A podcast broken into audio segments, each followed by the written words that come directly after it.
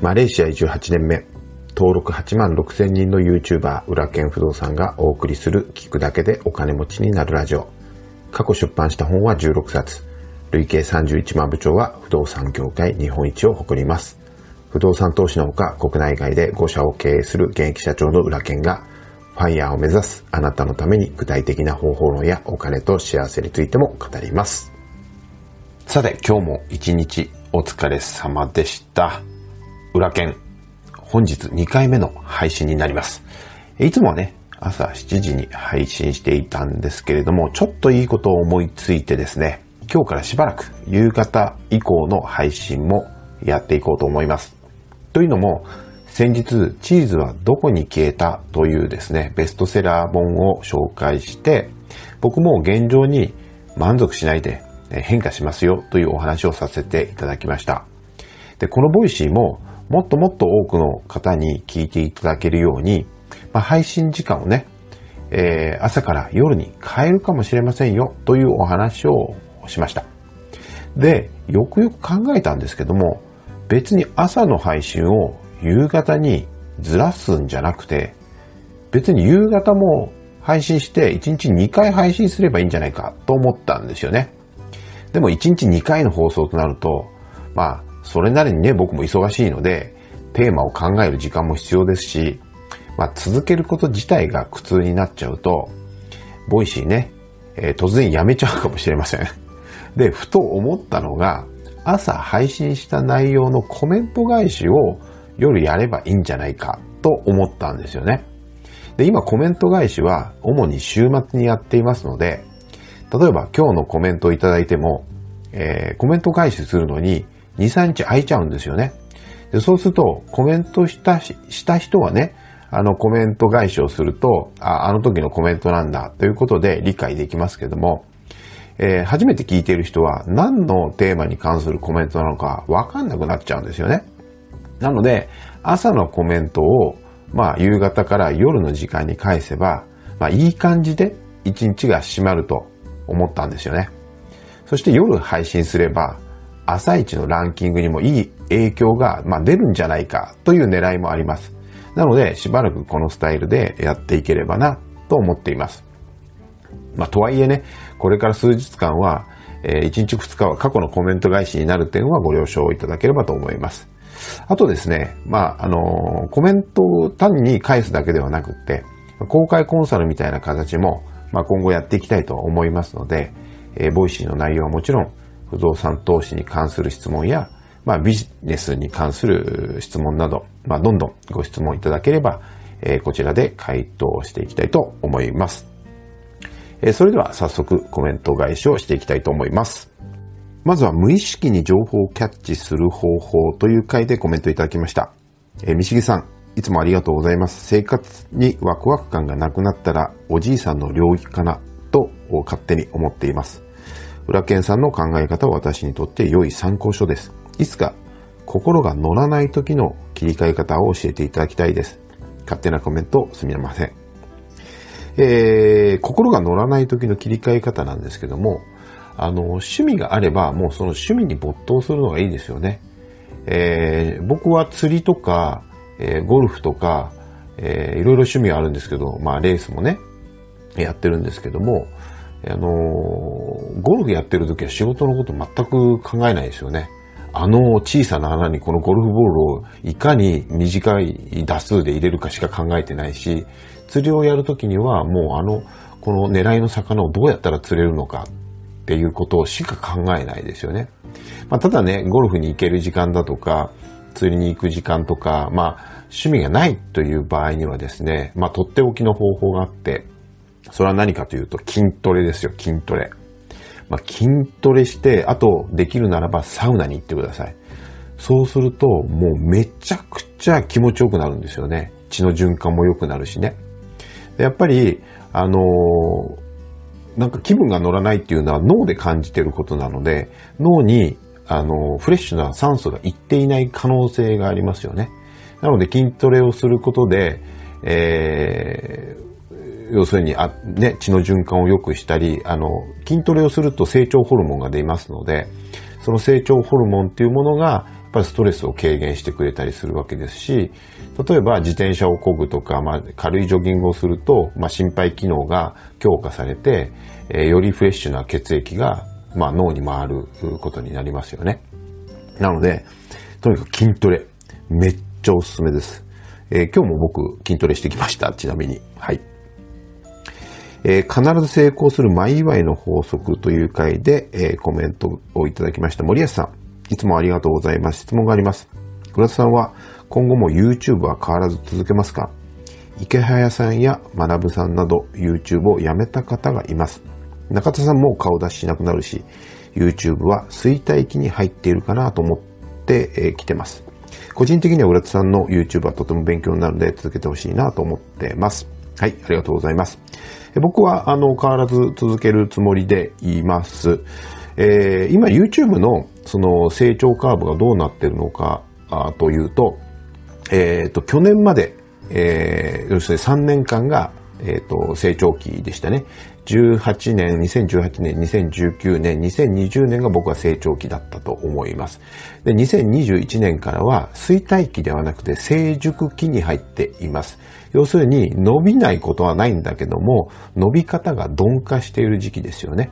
で、えっ、ー、と、えっ、ー、と、要するに成長期が3年続いたってことは、成熟期も3年続くことになるので、あの、まあ、鈍化はしますけども、もう、その、チャンネル自体というか、まあ YouTube 自体は成長していくと思います。で、衰退期っていうのは、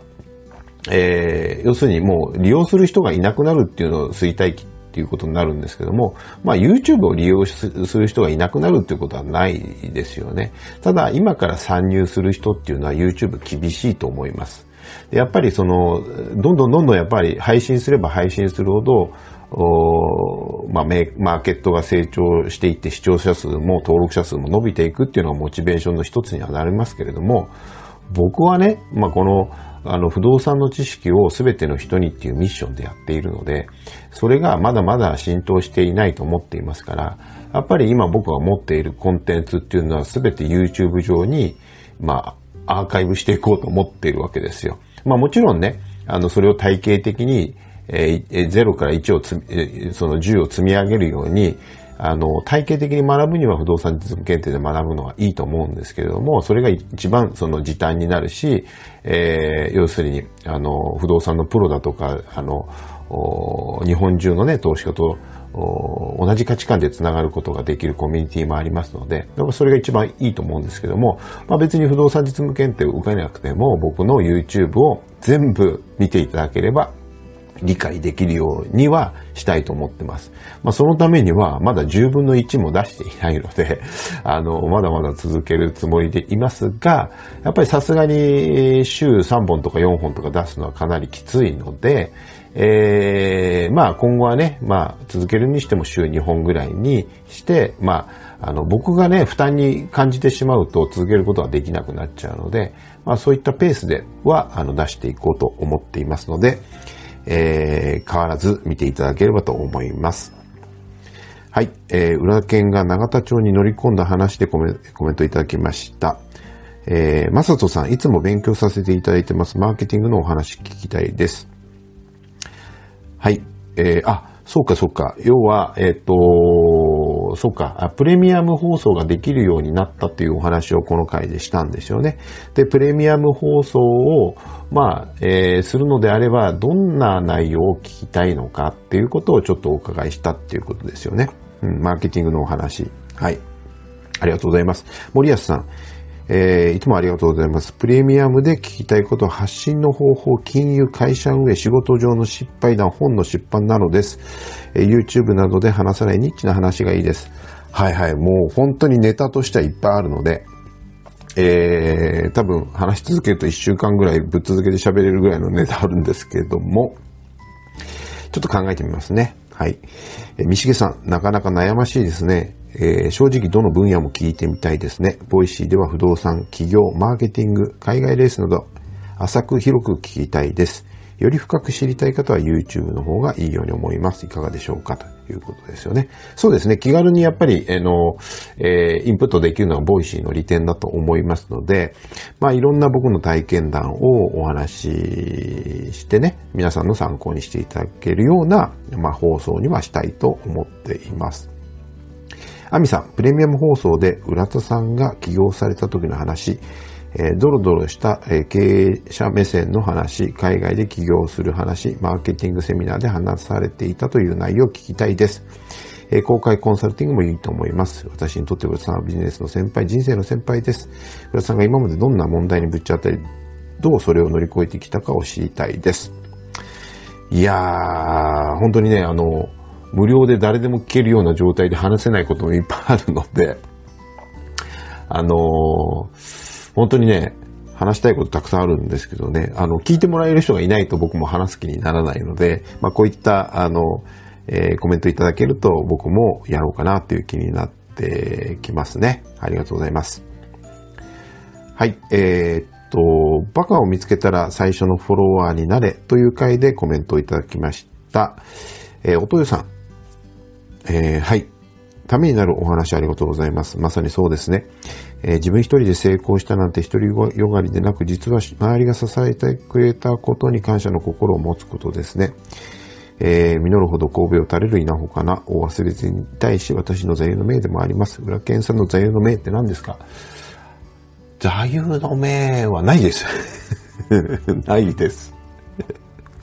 ないなうん。まあ、強いて言えば僕はあの、えっ、ー、と、母親がね、あの、とえっ、ー、と、高知出身ということもあって、えっ、ー、と、坂本龍馬さんの影響はすごく受けてますね。はい。うん。といえば、彼の名言といえば、人は何とも言わばい、言わば言え、我がなすことは我の溝を知るという言葉ですかね。これはまあ、座右の銘というよりも好きな言葉ですよね。うん。自分の、あの、えー、信じた道を行けみたいな、行くみたいな意味ですけどね。まあ、本当にね、あの、周りには理解されなかったにもかかわらず、その今ある日本を当時はイメージしてね、えー、封建、えー、制度を、まあ、ぶっ壊して、ね、今は民主的なあ政治を作った元になった人ですから、本当すごいと思いますよね。はい。